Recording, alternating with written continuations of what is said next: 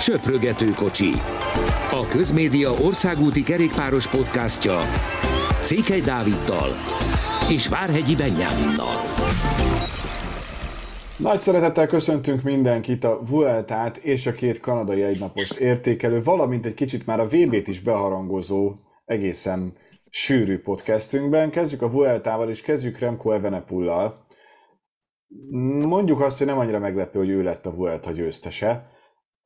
Mennyire lehet ezt a győzelmet úgy igazán a legmagasabb szinten értékelni, látván a versenyt szerinted?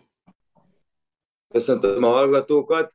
Meglepőnek semmiképp se mondhatjuk, azért elmondtuk már itt a Vueltás adásainkban, hogy a második hét után ez egy gyakorlatilag elég biztosnak tűnt, hogy aki ott piros trikós, az nem fogja elveszíteni.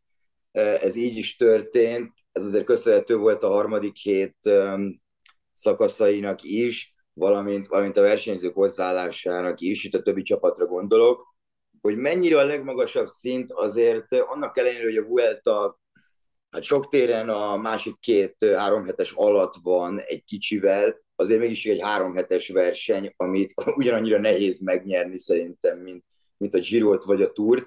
Um, talán ki, kicsit azért lehetne mondani, hogy nem feltétlenül a leges-leges legmagasabb szint, mert, mert én azt gondolom, hogy egy dologra emlékezni fogunk ebből a Vueltából, a következő években visszatekintve, akkor, akkor az Primoz Zsoglic bukása lesz szerintem, ami, ami gyakorlatilag eldöntötte ezt a versenyt.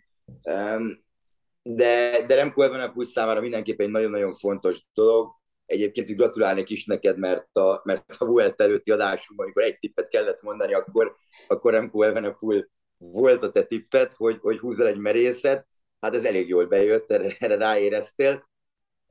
De ebben a pura visszatérve azért a szezon nagyon komoly a részéről, mégiscsak azon kívül, hogy van 12-13 győzelme valahogy, valahogy így, ami a legtöbb a mezőnyben Pogácsárral együtt, azon kívül hát nyert egy Lies, tehát egy monumentet, illetve nyert egy három hetest, azért ez nagyon-nagyon durva tekintve azt, hogy milyen sérülése volt neki nagyjából pontosan két évvel ezelőtt, és, és azt gondolom, hogy ez, erre még a Quickstep, Quickstepnél sem számítottak.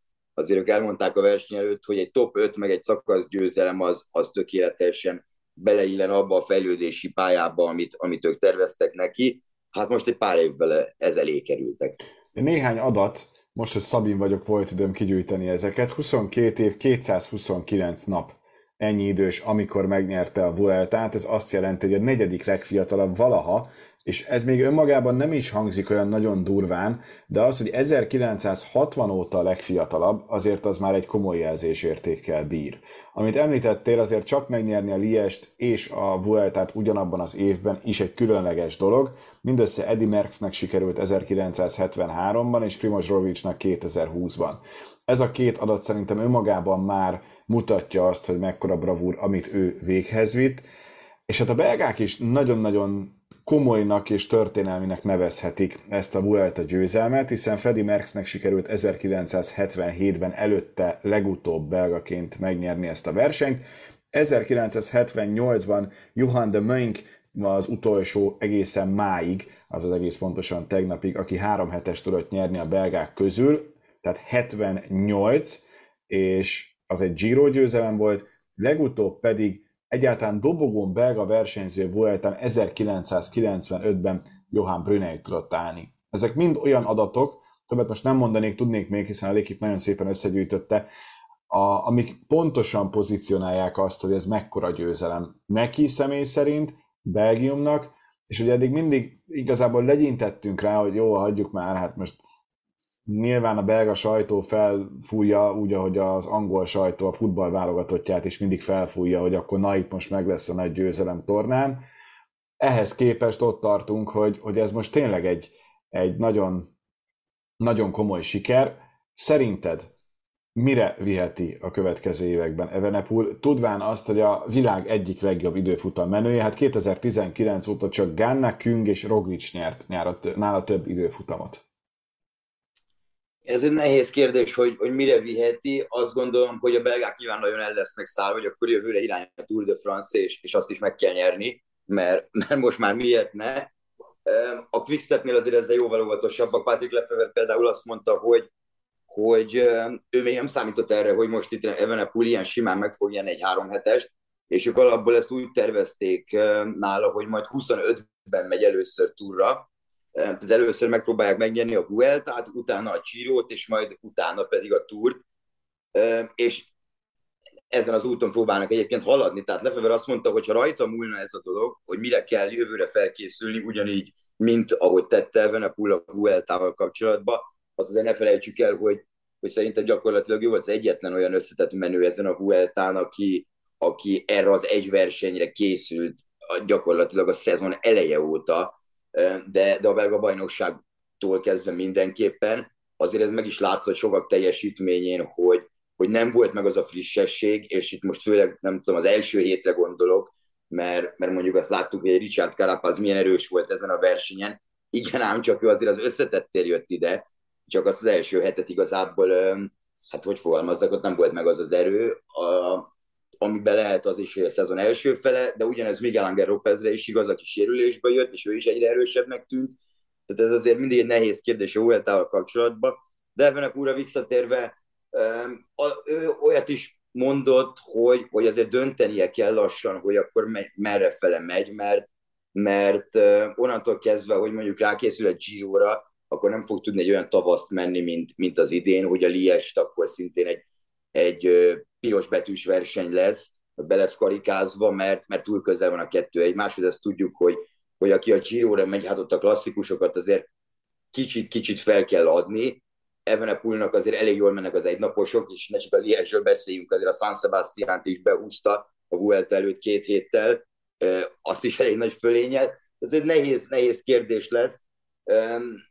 Nagyon, sokkal nagyobb nyomás lesz rajta egyébként még, ami eddig volt annál is, szerintem hogy a belga sajtó miatt, de látva azt, hogy, hogy mennyire éretten tudott versenyezni a Vueltán, és ezt már a múlt héten is kiemeltük, hogy, hogy itt tényleg nem is feltétlenül az volt, hogy, hogy egyre erősebb lett a verseny során, hanem inkább azt láttuk, amit, amit igazi összetett menőktől szoktunk, hogy amikor nagyon jó erőben van, akkor tényleg mindenkit megpróbál megverni, mindenhol másodperceket próbál hozni, és onnantól kezdve pedig összeszed egy akkora előnyt, amit ha kicsit gyengül is a formája, vagy veszít esetleg egy-két csapattársat, akkor is meg tudja már őrizni ezt, ennek az előnynek a nagy részét, mert, mert egyszerűen túl nagy az az előny, ezért lett volna érdekes, hogy, hogy Roglic, aki pedig pont, hogy erősebbnek tűnt, hogy a verseny haladt előre, bent, tehát ott maradt volna a verseny, nem bukott volna, akkor mi történt volna, mert, mert még Evenepoel is mondott talán a szerdai szakasz után egy olyat, hogy, hogy pont egy olyan emelkedő volt, ahol mondjuk Roglic egy 15-20 másodpercet szerinte tudott volna hozni mindenkin, és, és ezért ez a hét, ez, ez leginkább ilyen volt, nem, nem kifejezetten a klasszikus hegyi menőknek kedvezett, mint amilyen Erik Mász, sokkal inkább az ilyen dízelmotoroknak, mint Evenepul. Tehát ebből a szempontból kis túlzással mondhatjuk azt, hogy nem volt nehéz dolga, de, de azért egyszerű sem, mert, mert láttuk, hogy ha nem is feltétlenül őt, de, de a többieket próbálták megfogni, most itt az UL támadására emlékszem a 18. szakaszon, ami egy kifejezetten jó nap volt, ezt beszéltük is, de, de az nem, nem forgott veszélyben, hogy Evenepulról levegye valaki ezt a trikót. Két versenyzőről beszélnék még a Vueltával kapcsolatban. Az egyik egyértelműen Karapáz, akit említettél te is, hogy az első hetét elrontotta, és onnantól kezdve az összetetre nem maradt esélye, de ő legalább versenyt csinált, és ment, és az mindenképpen bíztató. Az IF-nél szerintem nagyon dörzsölik a tenyerüket, hogy, hogy, hogy milyen versenyzővel erősítettek. Az Ineosznál szerinted mennyire bánják azt, hogy elengedték, vagy hát nem tudták meghosszabbítani a szerződését? Szerintem egyáltalán nem bánják, és igazából pont az első hét miatt, de, de én azt gondolom, hogy ez a Giro d'Italia után eldőlt, mert, mert Carapaznak, tehát Carapaz mellé odraktak egy egész csapatot, mint, a, mint ugye a régi Sky-nál csinálták, és egyszerűen azt a versenyt be kellett volna fejezni. Szerintem ez, szerintem ez nem kérdés, szerintem Carapaz is nagyon bánja, főleg, hogyha emlékszünk még ott az utolsó öt kilométeren a Giron, a, a Dolomitokban, az terepet. Tehát a magaslat megvan, az emelkedő megvan, és, és nem tudta egyszerűen befejezni. Én nem hiszem, hogy az Ineosnál bánják, főleg látva azt, hogy, hogy sokkal fontosabb szerintem az, hogy Carlos Rodriguez szerződését pedig meghosszabbítsák, ugyanáll azért a Movistar hát nagyon próbálkozik, ugye a fiatal spanyolról beszélünk, aki hetedik lett, de, de ő a dobogóért küzdött volna, ha nincs ez az elképesztően csúnya bukása, ami után én nem tudom, hogy hogy sikerült teljesíteni ezt a versenyt. És, és hogyha már ugye ez a két versenyző, vagy Carapazról is beszéltünk, meg szóba hoztam Rodriguez-t, akkor, akkor érdemes a másik embert is, aki dobogon végzett, Juan Ayuso-t, aki 19 évesen egy három hetes dobogó, 1904 óta nem volt ilyen, hogy valaki ennyire fiatalon három hetesen dobogóra áll, akkor egy túrgyőztes meg sikerült, de ott három embert kizártak előle csalás miatt, akkor még ugye így hívták, tehát valószínűleg levágta az utat, vagy hasonló dolgok lehettek az első három, így, így ilyes, ilyes volt a kizárásokkal, azért 108 év, ez picit, picit nehéz, vagy 118 év, bocsánat, picit nehéz megmondani, hogy mi, mi, mit csalhatott valaki. De a lényeg a lényeg, hogy a, hogy a spanyolok azért nagyon örülhetnek összességében ezen a, ezen a Vueltán, és picit még a Carapaz dolgra visszatérve, az if ez nagyon-nagyon fontos lesz, mert, mert Carapaz az olyan reklámérték is, főleg abban a profilban nagyon beleillik, mint az IF, itt is láthattuk, hogy mennyi ekvadori volt az útszélén, mennyien buzdították, és, és egy hihetetlen látványos versenyző, tényleg mindig megcsinálja a versenyt, nem fél támadni, pedig azért sokan emlékszünk arra a túra, meg sokan emlékeznek, akik a túrokat nézik csak és kizárólag, azért van jó pár ilyen jó pár ilyen szurkoló, hogy, hogy ugye ott gyakorlatilag végig utazott Pogácsán és Vingegaard kerekén tavaly, de Carapaz egyáltalán nem az a versenyző, aki így versenyez, hanem sokkal inkább így, hogy ezen a Vueltán, és szerintem miatt is nagyon-nagyon büszke lehet erre a, erre a három szakasz győzelemre, ami alapból egy nagy szó, egy nem sprintertől, hogy három szakasz nyerjen, azért ilyen is, ilyen is viszonylag ritka, tényleg egy roglicsoknak szokott összejönni, meg, meg pogácsároknak. A másik pedig Urán, akinek meg összejött a Mester 3-as, hogy mind a három nagy körversenyen tudott nyerni egy szakaszt. Én Uránt még amikor közvetítettem, az nem tegnap volt rendszeresen, vagy rendszeresebben kerékpárt, akkor elég sokat kritizáltam, mert mindig is túl sztárolt embernek gondoltam, és amikor jött a túr, akkor, akkor mindig jött a csalódás, és olyan büszkének éreztem magam, hogy na, ezt, ezt jól megmondtam. Egyrészt ez nem annyira hogy fogalmazok, szimpatikus mai fejjel, így utólag, másrészt viszont pont ebből kifolyólag most nagyon örülök annak, hogy, hogy meg lett ez a Mester 3 mert ez azért keveseknek adatik meg, és, és mégiscsak azért neki is nagyon sok nehézséget kellett leküzdenie azért, hogy most ezt megoldja. Látsz-e benne még valamilyen ennél nagyobb kiugrást a következő években? Mondom őszintén, hogy én most sem gondoltam volna, hogy ezután a Tour de France után Rigobert túrán megy egy ilyen, megy egy ilyen Vuelta, tehát azért kilencedik lett összetettbe, ha jól tudom, hogy ott a szakasz győzelmével tudott bejönni, és utána ott is maradt a legjobbakkal a, a átlevő hegyeken, azzal, azzal nem volt problémája. Ez egy nagyon fontos dolog az IF-nek is, meg, meg neki is személy szerint. Azért urán már egy idősebb versenyző, 35 év fölött van, ha, ha jól nem, teljesen pontosan nem emlékszem, hogy, hogy pontosan hány éves, de az biztos 35 fölött. Viszont, viszont az, hogy megint egy top 10 tudott hozni egy három hetesen, megnyerte ezt a szakaszt, ugye nagyon komoly sérülései voltak neki is. Három éve vagy két éve volt, hogy kórházba vitték az egyik szakaszról, és ott és utána még egy hónapig Spanyolországba kellett lenni, jól emlékszem, talán medence csont is tört, ez azért nagyon súlyos dolog volt. Meglepődtem, de nagyon örültem neki, főleg, főleg mivel az az érzésem, hogy az IF masszívan alul teljesített ezen a, ezen a Vueltán. Én még Vandenbergre emlékszem, aki Hollandiában a hegyi trikót viselhette um, uránon kívül, de az, hogy, az, hogy Esteban Chavez vagy Hugh Carty mennyire láthatatlanul, meg igazából mennyire gyengén mentek ezen a versenyen, az számomra nagyon-nagyon érdekes volt, főleg mert mindketten hát elég nagy ambíciókkal érkeztek erre a Vueltára. Most ehhez képest az az Urán ment a legjobban, aki sokkal idősebb, mint ők, másrészt pedig ő azért lenyomott egy túrt is, ez, ez nagyon érdekes volt számomra. Az IF-nek az igen égetően szüksége van egy, van egy Richard Carapazra, és, és azt gondolom, hogy szerintem még Uránban is lehet egy-két év, de, de leginkább azért, mert, mert azt azért tudjuk Uránról, hogy, hogy milyen szemléletű versenyző, nagyon-nagyon pozitív, tehát mindig mosolyog, nem véletlenül van ekkora rajongó tábora, amekkora, és, és szerintem mert mindig, egy, mindig ezzel a pozitívummal azért picit előre lendíti saját magát is, meg a csapattársait is, de nagyon örültem én is annak, hogy, annak, hogy ezt meg tudta csinálni, mert, mert egy jó pár éve üldözte ezt a, ezt a harmadik győzelmet. Tadej Pogácsárt is üldözték, méghozzá Montrealban, végül azonban senkinek nem sikerült utolérnie.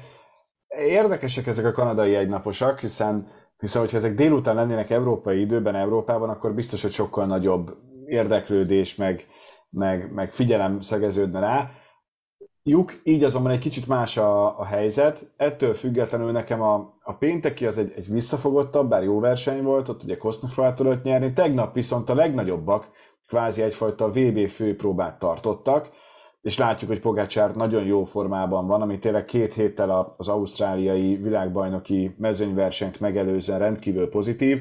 Ott ő annyit mondott, hogy hogy nagyon mókás volt, ahogyan Fanártal minden, mind a ketten próbálták a másik kerekét valahogyan megtalálni, aztán végül Godú érkezett, aki nagyon lelkes volt, és az ő kerekét tudta Pogácsár használni. Fanárt meg annyit mondott, hogy neki azért az első hegy, amit elven csak túl kellett élni ezen a körpályán, az, az annyira fárasztó volt, hogy utána már nem tudott mihez kezdeni vele, de aztán a világbajnokságra előre gondolkodván egy picit, bizakodó, hogy, hogy ott azért kicsit más hegyek lesznek, és az neki működhet. Ha most kéne fogadnod, kire tennél a, a világbajnokságon, látva ezt a mostani Montreali versenyt?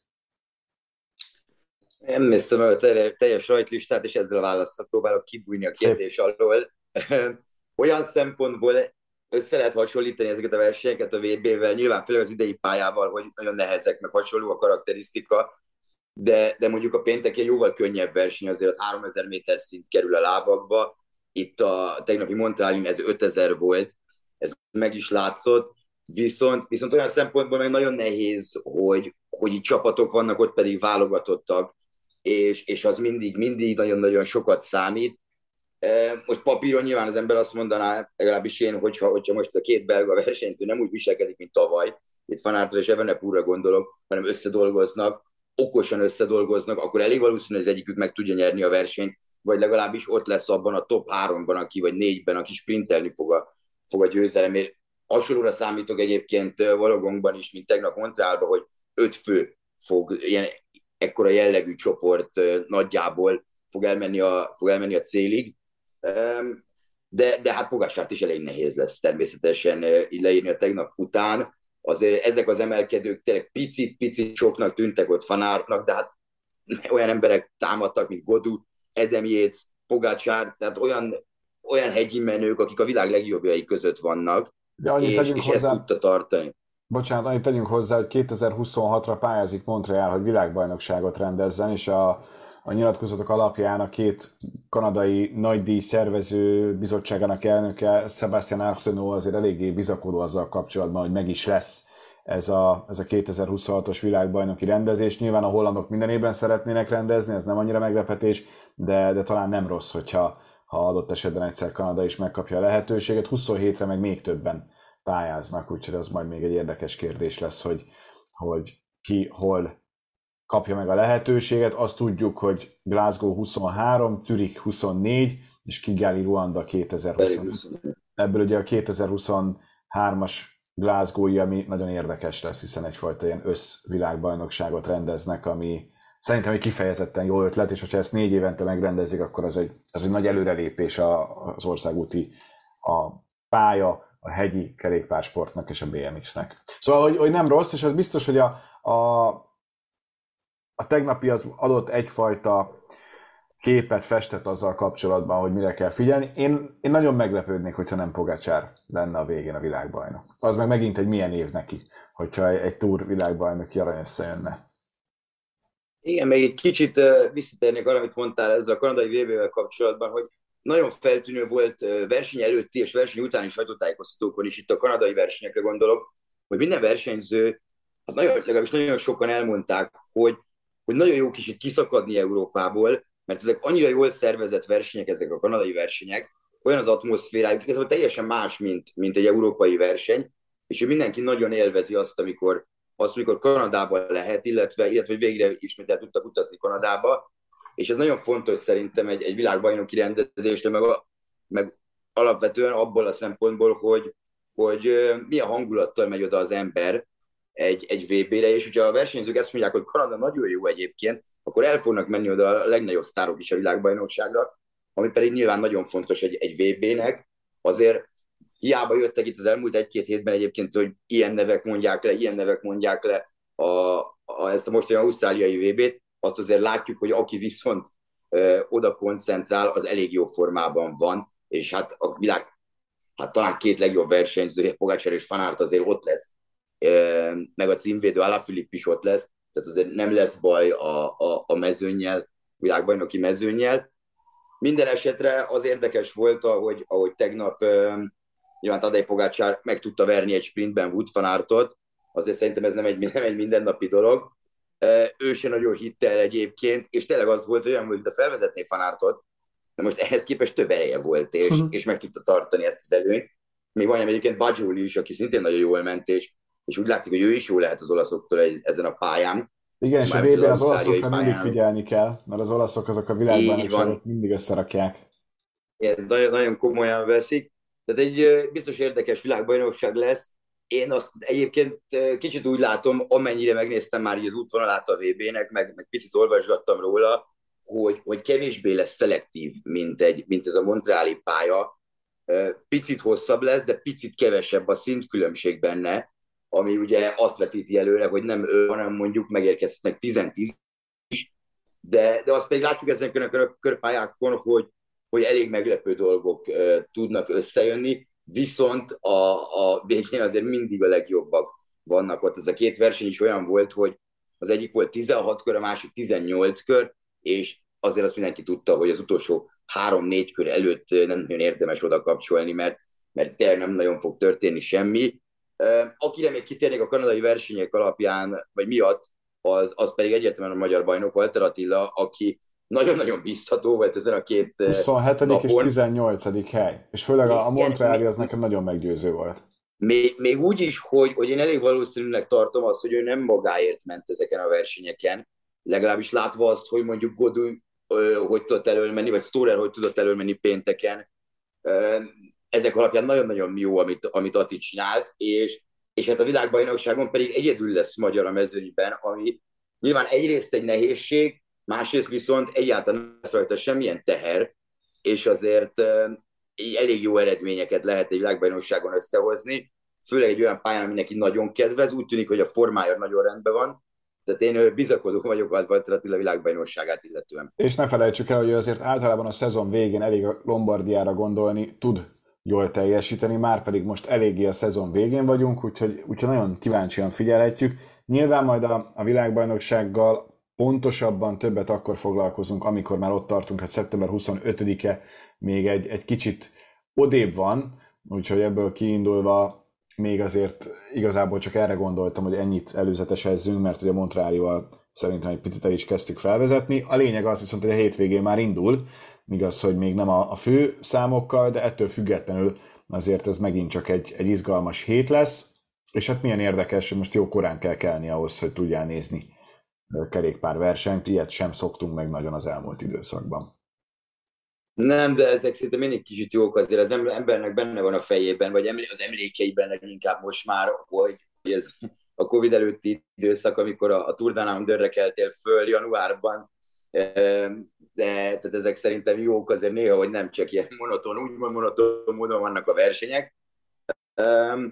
De, de tényleg a világbajnokság azért egy picit messze van, vasárnap kezdődik, majd ugye vasárnap, szombatról vasárnapra hajnal fél kettő a női időfutam ha, ha jól emlékszem, is majd fél hat a férfi, eh, ahol, ahol például még Remco Evenepoel már rajthoz áll, ami, ami elég komoly dolog, hogy ő, hogy ő gyakorlatilag szerintem ma repül át Ausztráliába. Hát ott mondjuk vagy, a jelenlegi tudásunk. Szerint egy Pogacar, Evenepoel, Künk, Hater, Ganna, Mollema akiket így, így vagy, van, vagy éppen egy Magnus Kort, igen, Lampard. Igen, Wood, Wood, fanát kihagyja, azt már jelezte egy pár hete, hogy ő az időfutamot kihagyja a VB-n most, hogy teljesen szeretne a, a, a mezőnyversenyre koncentrálni. Ettől függetlenül azért az időfutamon is, ahogy mondtad, elég komoly nevek lesznek.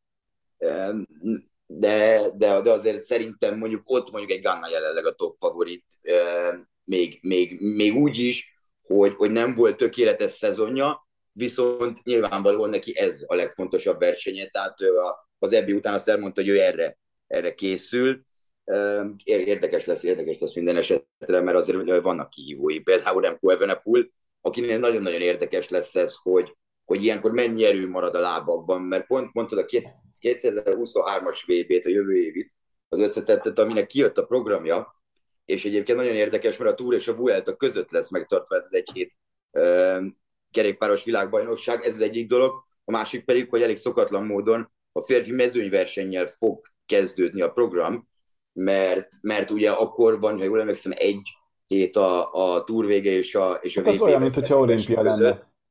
Így van, a másodon pedig akkor két hét lenne, és, és akkor már nyilván nehezebben ö, van olyan formában az ember, azért két hét ke, viszonylag kevés edzéssel ott azért már tudsz veszíteni.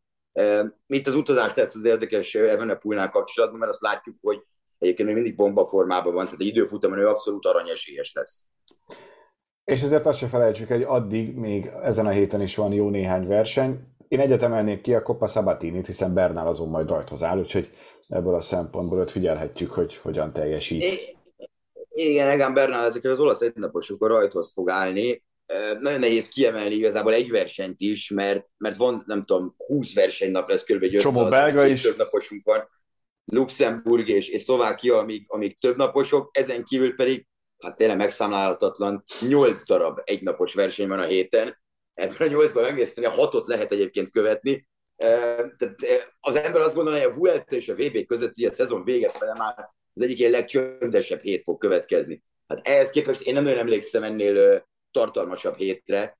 Sok kicsi, tényleg így lehet, így lehet megfogalmazni, mert ezen nem a legnagyobb versenyek vannak, de, de nyilván biztos, hogy lesznek olyan, olyan sztorik, amikről azért érdemes lesz beszélni, meg olyan versenyzők. Kíváncsi vagyok, hogy Egan Bernal hol tart egyébként, hogyha már róla ő szóba került, mert, mert ugye két több napos már lenyolt, a, a Dán és a német kört, azért mind a kettőn főleg az volt a feladata, hogy segítse síkor a csapatot. Ugye ezeken nagyon hosszú szakaszok voltak ezeken a versenyeken. Most azért kicsit hazai pályára kerül, mert Olaszország azért a második otthona, és, és ezeken a versenyeken, versenyeken szezon végén mindig jól ment. Azért én meg meglepődnék, hogyha, hogyha ő győzelemért menne, de, de azért kicsit jobb képet kapunk arról, hogy, hogy mondjuk hegyeken hol tart a, a tehát a, a legjobb versenyzőkhöz képest, mert azért el fogunk oda jutni, hogy, hogy október, és, és jön a Giro Emilia, vagy a Trevalli Varezine, vagy a Lombardia, ahol azért már sokkal komolyabb mezőnyök lesznek, mint ezen a héten. Ennyit erre a hétre szerintem folytatjuk egy hét múlva. Nézzetek sok kerékpáros versenyt, egy hét múlva ilyenkor már azt is tudjuk, hogy ki az időfutam világbajnok, úgyhogy mindenképpen izgalmas hét lesz ez is. Aki tud, az nézzen minél több kerékpárt. Köszönjük szépen a figyelmet, sziasztok! Köszönjük, sziasztok!